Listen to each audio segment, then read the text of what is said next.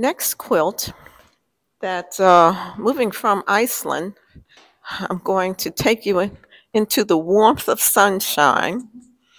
And uh, with the last quilt, which I call Mama. I think that Mama evokes warmth.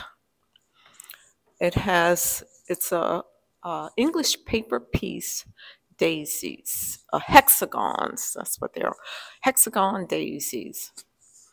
And uh, all the daisies are hand stitched together.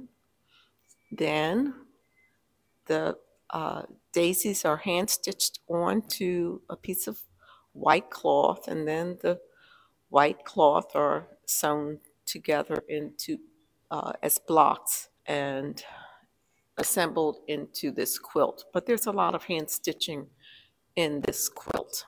And each of the center hexagons, uh, they're yellow centers, which evoke warmth and warm feelings of a mother, a grandmother, a great grandmother, a godmother, some person in your life who gave you comfort and warmth.